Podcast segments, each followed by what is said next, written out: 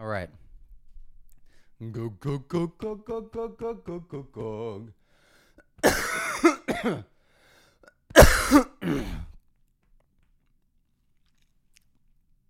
hmm.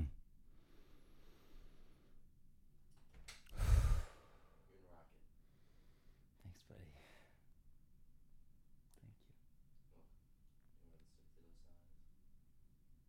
No, but be very careful.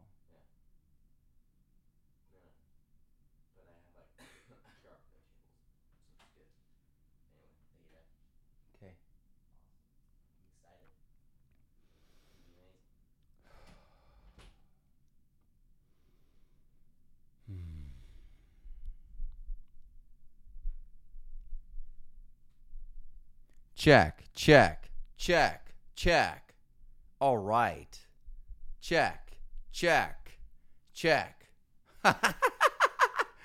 All right.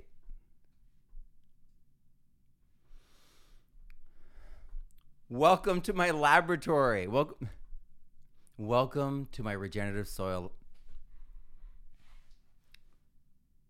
Welcome to my regenerative soil laboratory. I'm Matt Powers, author, gardener, seed saver, regenerative soil expert, and family guy. And I teach people all over the world how to live more regeneratively, how to have soil that gets better every single season, every single year. Many people ask me, should I get a microscope? And what's the benefit? What's the real benefit? And is it the cost ratio really there for getting a microscope? And I'll, t- I'll tell you, you know, I'll go through that today. That's what we'll cover. And then after, I want to share an idea I have of how together we can create a community solution based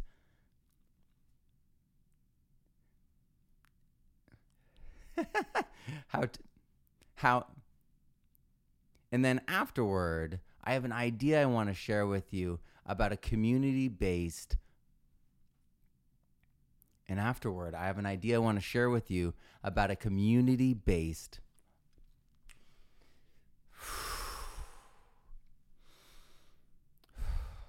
Well, I'll tell you the how and the why of soil microscopy, the benefits, the limitations, all of it in this video. And then afterward, I have an idea I want to share with you about how we can next level things, community source solutions to see past the current limitations on microscopy in the current study. So let's begin. Well, number one, it's really simple. I mean, you can have a $200 to $400 microscope um, this one is much more expensive than that. Uh, the base model of this is over a thousand dollars, uh, but it also has a module on it that allows us to see at a different spectrum of light.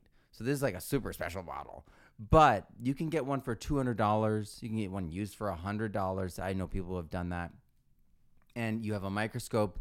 You have slides, and you have slide covers, and you get a sample and you dilute it one to ten um, and and you just you know shake it up. You let it settle a little bit, and there's a specific way to shake it. there's timing for everything, but you just take a sample of this and put a drop or two on a slide, and then put the cover on it. These two things, and then you look at it under there, usually just in the bright field most people aren't going to get the the the epifluorescence module on top, which allows you to see another level, which we'll talk about later on. But but yeah, that's what they do, and this is what they see. They can see spores, they can see testate amoeba, two different kinds. Um, they can see a variety of of organisms, and you can see bacteria. If we move around, we can see some fungi. There might be actually some sporulating fungi on the right. But my, my, my point is you, you can you can visualize all of these things with a microscope that can go up to 400x. It can go up to 1000x, which is the maximum resolution that microscopes go to. After that, you're zooming in and it doesn't sharpen the picture anymore. So if someone's trying to sell you a 2000x resolution, that's just weird because that doesn't exist. Everyone who understands optics and physics around optics understands that. So the you just need a microscope like that. That's all the investment that it takes, and then you just put a drop on, you know, on a slide, and then you put it under there and you view it. And it's it's really, I mean, if you have worked with microscopes in high school, this is easy. And it's not hard to learn how to do. If you've never used a microscope, it's easy. That's the crazy thing about this is it's not hard if you do it the right way. And for years, I mean, I only learned from one person initially. And so for years, it was very, very hard for me to use the microscopes as they were. And now that I understand how, I, I, like, I really need it separate, um, I need a screen that I look at separate from there. I've never used these. Never ever. I get headaches. Um, and when I do it the right way, I can work for hours and hours, and it's very enjoyable. This is in 4K. So so and there's a lot there's a, there's HD cameras that can go on AmScope things. I have a whole rig and set up for that too. You can have your iPhone connected to it, uh, and and there's like a holder for your iPhone that goes on one of the eyepieces. There's so many different ways that you can visualize, so it's easier on the eyes. But the idea, but the idea is that you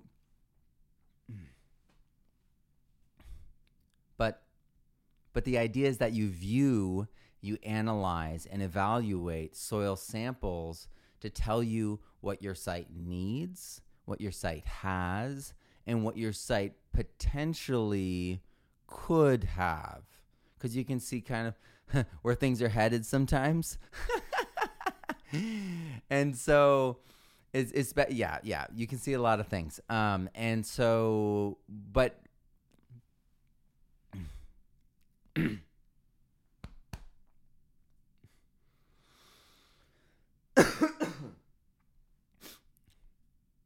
but let's let's start off at the basics because the first thing you're going to do when you set up the microscope when you're looking at things you're going to say to yourself is there life or is this dead dirt you're going to look to see if there's nothing but minerals for for a lot of us and a lot of soils on a lot of places that we rent or places that we just get to or we're never that have never been treated properly, it's dead dirt. And so you'll see nothing in there. And a lot of, you know, um, soil amendments that say they have this, that, and the other. You look inside and they're teeming with things that don't look good. And so, you know, who is in there also becomes the next layer. And so you identify the types of things in there, which is also very easy to do. And then you decide if it's balanced. And that's also very easy to do. I mean, is like how many nematodes per drop of soil? You know, and and then who? Morphologically, this is harder. You have to try to identify the, through the mouth parts, the esophagus parts, uh, and sometimes other other attributes of the nematodes. The ciliates have you know uh, various attributes. Most of them indicate anaerobic, but some of them indicate transitioning into aerobic. So subtleties and things, right? So and then the thing is it balanced because the next question follows that is are the nutrients biologically cycling? And then how are they cycling? and how well can we infer from that is it in a balanced system and and so when we look at most of the soil and compost samples that I get there's testate amoebas in them whether it's Johnson Su compost or Catalyst bioamendments compost or or even uh, in, in students compost I see testate amoebas I see nematodes mostly fungal feeders mostly bacterial feeders and omni- omnivores. I've seen um, pinworms. I've seen uh, so many different kinds of ciliates and uh, very few microarthropods and lots of worms. And so these things tell you the ways that things are being re- like cycled and recycled through the system, what things are being amped up, and where things can lead to if everything is acidifying, if everything's out, like you can see from how it's working, everything's getting locked up, if everything's getting stopped at this point in the cycle, you begin to see and understand these things. And then you can diagnose very quickly looking at a soil what's missing. And so you, you might you might find yourself identifying on your roots root feeding nematodes and they have this spike that stabs through and makes a hole and so then you're you might be applying predatory nematodes, which are much bigger. They've got a cool little like mouth that like yeah take down uh, other nematodes that are smaller than them. So there's so m- much to this, but then at a certain point you get it, and it's exploration because um, the morphological the morphological category because more because morphological categorization is not truly identification. We can narrow things down. But with like bacteria, for instance, we can't tell pathogenic E. coli from other E. coli or other bacilli. They're all bacilli nondescript shaped. And in fact, E. coli cover like everything and like 40% to 50% of bacteria everywhere all the time from what I'm testing and seeing is primarily E. coli and it's commensal and it's cool and it's normal and it's part of decomposition. It's part of endophytes inside of plants. It's part of rhizophagy. It's all these different things. But identifying, it's key that businesses like Catalyst Bioamendments does DNA testing. They w- work with Biome Makers. Biomakers is really cool, and it, the all these all these compost companies are testing for DNA to make sure that their piles don't have pathogens of any sorts, and that's awesome. That's that's really important to do. And and that's the thing is it's a marriage of these two worlds that is that's the reason why I'm actually writing a trilogy for regenerative soil. So it's regenerative soil, regenerative soil microscopy, which I'm launching June 16th, and regenerative soil DNA, which I'm researching and compiling information on. Regenerative microscopy is already primary. Well, it's already written. I haven't written the conclusion, and I need it. I need it soundly edited, and I need to put all the photos and arrange them. I have all the photos, and I, I literally could just throw it all together and start ironing it out and take two to three months and finish it really, really, really nicely, and then make the course and all that.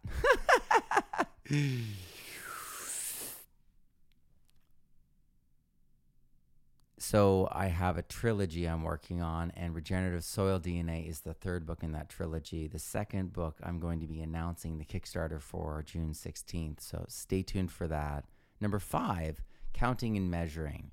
So you've identified things, and now y- you really want to know the balance, not just from like a hip shot generalization, what you can see, and from like the nematode, like how many per drop, like our ciliates, like how many per drop.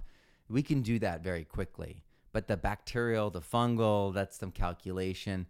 And it's also guesstimation and complete generalization because the sample size that we take is so small and the soil is so varied that we really need to do a lot of tests to establish a proper generalization, even of fungal to bacterial ratios. So, counting and measuring this is dilution, this is using hemocytometers, this is using grids.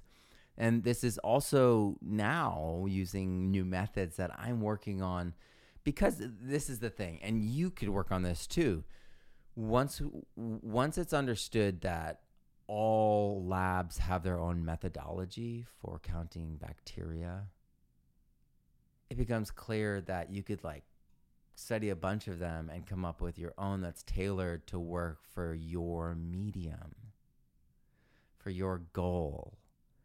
So that's what I did because I, there, there's there's so much more information now about soil microscopy at the university level, at the commercial level at the independent level uh, and, in the literature and the research. And so I've just like with regenerative soil, my book that has has completely changed me and completely changed everything I teach. Um, and it's my most popular book that I've ever written. It's it's it's truly exciting, and the second edition's out, so check that out for sure. This is another level like that. It's another opening the door because the new protocols and new methods, they like when we're counting, how do you know what is alive and what is not? Well, some experts have proposed FDA, fluor- uh, fluorescein uh, diacetate, and that lights up everything with living tissue green. And well, there's an argument that some things it doesn't actually light up. There is an old stain that is out of frequency. It's supposedly out of frequency in some of the literature and I figured out that you can use it in frequency in a in the frequency that this microscope uses if you mess with the brightness. So you can't do it directly with these. You just blind yourself. But if you put it through a 4K and you tweak the image, like all of us know how to tweak images now. I mean, pff, all of our phones have that capability. But like the scientists, you know, haven't been doing this. So, so I just moved the brightness down and I can very clearly see live dead stain. So I, a live dead stain allows us to count the the living biology from the dead biology. And this itself also will tell you who's feeding on what. So so so you you suddenly can can tell how much of a sample is alive, how much of a sample is dead in a generalized way. And then when you do grid counting, you actually are accurately counting all the live active biology and not the inactive or dead biology. And sometimes this can be, especially with anaerobic samples, it's like flipping a light switch on their situation and being like, oh, you guys, ah, you know? And so this live dead stain is a massive breakthrough. Uh, these things are usually hundreds and hundreds of dollars. They come in a kit and they're very expensive. But I've figured out how to use something for under a hundred dollars that when we dilute it, twice, we can then use two to four drops at a time per sample. And then that whole sample experience can continue on for your whole session just on those two to four drops. So it's something that's being used for malarial drugs. It's something that's being used to fight cancer. And it's something that it's out of bounds, right? like if you just read the literature, it's like it's not going to show you at the frequency that they think. But it was they decided that because it's an old stain before they had that and the capability to tweak the images and lower the brightness so you actually see who's creating that massive amount of light.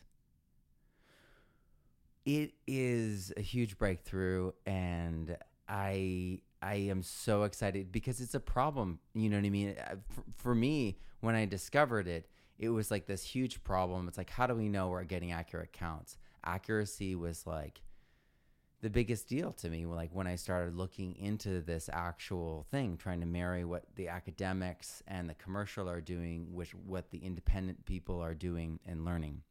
And I want it all to work together in a system that we all can communicate and contribute to something that will allow us to move faster in a public and transparent way as a community. So I'll talk about that a little bit later on, but but this this this attachment on this microscope is a huge part of these new methodologies. The stain wouldn't show up without it. And the same thing with the FDA. It won't show up oh, or does it? No, it, it autofluoresces, I think. No, it's a protocol with FDA. Yeah.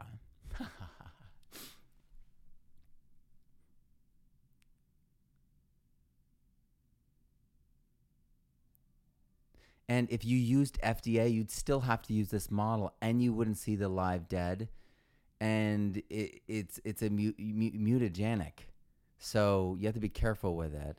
Um, and I'm pretty sure it's mutagenic in all its forms. Um, the other one is a powder, and so it's carcinogenic, like all powders are even baby powder. So you need this this unit, and it's LED because in the past there were mercury vapor lamps, and they cost thirty thousand dollars. This is not that. And and students of my my, my course get a forty percent discount on all of this, so they save thousands of dollars. So you should check out Regenerative Soil, self paced, and it's lifetime access to every year's live run through. But you know, you know, no no pressure.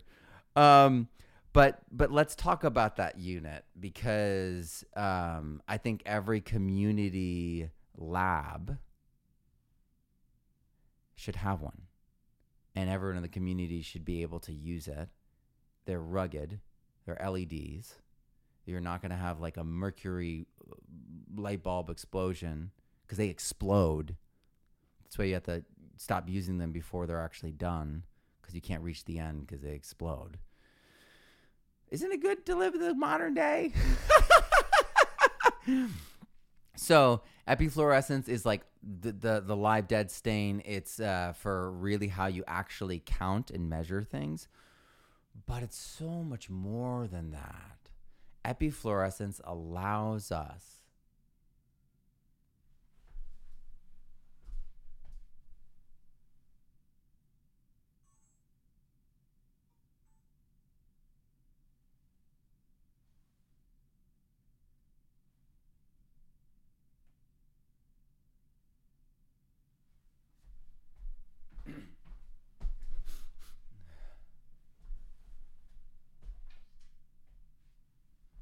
All right.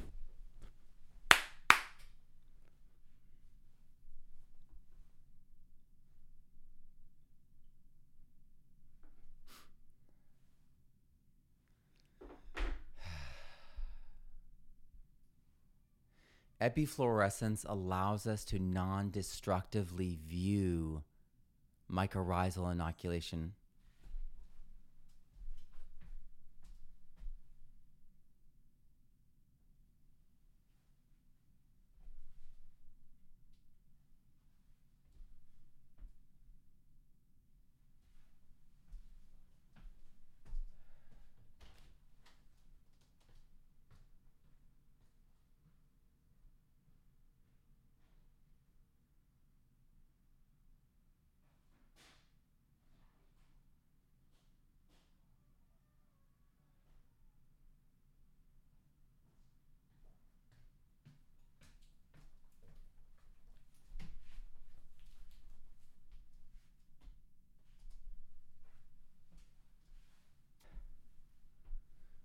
So I got to tell you, epifluorescence is so much cooler than just the live dead stain or counting microbes, which is going to be taken over by AI soon enough. You just submit your your video segment to the AI and it'll count all that for you. Especially if you do it through the epifluorescence. You just record the epifluorescence. I mean, we're at the point now where you take several snapshots of the same thing at different depths and you submit it to the computer and it gives you back a 3D image from these kinds of microscopes. So and and I'm waiting for them to transfer it to Mac so that I can do it. Uh, it's still PC. So there is so much going on and so much on the horizon waiting for us in this space. But epifluorescence, especially with the LED, is a breakthrough. LNW the Scientific is amazing that they give us a 40% discount and amazing that they create this medical grade microscope that we can use for soil. So, highly accurate, very beautiful images, and you can non destructively view fungi. So, before you would have to use all these crazy, terrible, destructive stains and acids and, and other things that would destroy the root but make these really cool looking pictures. But something that destroys it in order to create a picture isn't actually taking a picture of it, in my opinion. this is a big problem with so much of the old university way of doing soil microscopy where they're bathing things in different chemicals they're doing agar slabs and using flames to like adhere it to the slide and and then they're looking at it and assessing it how is that normal or anything close to reality? This is much closer to reality because epifluorescence is in the wavelength, the, the, the light wavelength that most of these microbes see at. And how do I know this? Well, the fungi glow. They create glowing crystals that indicate where they have been and they where they solubilize phosphorus and then they pull it through themselves like uh, like straws through their body, their mycelium and you see the glowing my you see the glowing phosphorus flowing through them. It's amazing. The crystals are also really beautiful. But this this is their they are literally guiding microbes to them with their light in that frequency. I'm not doing adding any stain. We're literally seeing this light emanate from these parts of the soil. So, where fungi has been feeding organic matter, where fungi is, where fungi has been, and it shows what fungi is doing.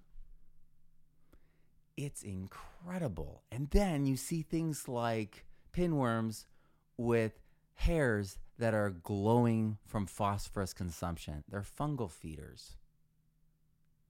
And right? And so we're seeing that that diet manifest in the hairs and they actually form a very interesting pattern, which may be visual to other pinworms. This may be like a male. And this is the first time I've ever seen it documented. I can't find anything in the literature on this. This is the frontier. And discoveries like this are being made all the time. And that's why we need to think about this more as an open source community issue that we need to face together and work out together and explore together and share what we find and and map that out. So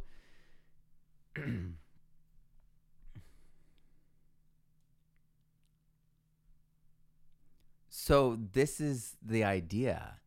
I want to be able to have an online database for soil microbes but also as well for all the other testing methods so that we see them together march through all the spectrums. So the soils with like high nitrogen and low nitrogen, like what's the population look like in those soils? What does the cycling look like in those soils in, when their pH changes? What does the DNA testing show for those soils? Because many of us are now doing home DNA sequencing and and learning a ton about the bacteria and some of us are doing things with fungi. Some of us are working with places like Biome Makers um, to, to find out more about the fungi. There's a lot of frontier work and proprietary work too being done uh, behind the scenes, and there's a race to get this information out there. There's a race to capitalize on this information before it's out there by certain people. And the reality is is that all this is going to connect and create in a public database a way that we can see across pHs, bioregions, EHs, because there's redox meters now that you can. There's new methods. There's new testing because it's it's compost. Of course, there's there's no testing in the wild. You just got to make sure the room is is it, it can properly do it. You got you just got to understand the, the the water that you're combining it with.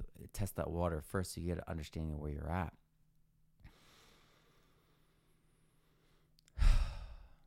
across redox, across salinity, conductivity, and then NPK, and then all all the micronutrients, all the minerals, paramagnetism, all the testing methods. What if we had a database where we encouraged a comparison of as many test markers as possible across the spectrum so that we could actually map the correlations and deeper meanings. And then everyone can literally see those things and understand how they work. This is the future. This is how, you know, community source solutions come to the fore. We create a database that we all can upload into. The course and book are how to do the microscopy part. The third part in my series, Regenerative Soil DNA, is going to be how to interpret and do the DNA work. And then we're going to put them all together. And that's going to be the most sophisticated public soil database ever assembled. And it's going to be viewable. The results are going to be viewable by everyone. And members can like download the actual DNA sequencing. They'll be able to take any parameter and measure it against each other and generate their own data and charts based upon all the, the different things that they're comparing, their different bioregions, because it's going to be like endlessly manipulatable data because it's so simple on one hand, but also there will be over a hundred different points of distinction. So that's what I'm talking about. That's what this this next project is going to be. It's going to be regenerative soil microscopy the book, the full in-depth online course where you'll learn how to do all of this. You'll learn how to evaluate it all. You'll have all the formulas, the metrics, the charts, everything that'll guide you. And then you'll have the ability to upload and be part of the soil.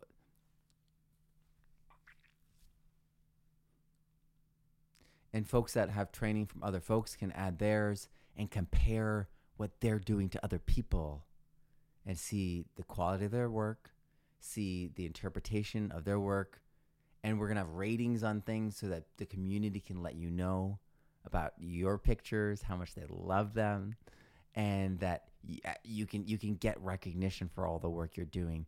And this research can be publicly accessible so that this is a community science So, this community citizen soil science database, R-Soil database, can provide the pieces that we need to go forward. So, I invite you all to dive in with me, to dig deep with me, to be part of this Kickstarter. Jar- eh. so, I invite all of you to dig deep with me with regenerative soil microscopy and R-Soil database. This Kickstarter campaign that starts June 16th could already begun. Please click the link below and join us. It's going to be like nothing I've ever done before. This is going to change all. this is going to change all soil science. And because soil is the linchpin to our food, all plants, animal health, this is going to be bigger than anything I've ever done because soil is the linchpin to all life, to all health, to the future of everyone. Join me. I'm Matt Powers. Grow abundantly, learn daily, and live regeneratively. I'll see you soon. Click the link below and join us. Thank you.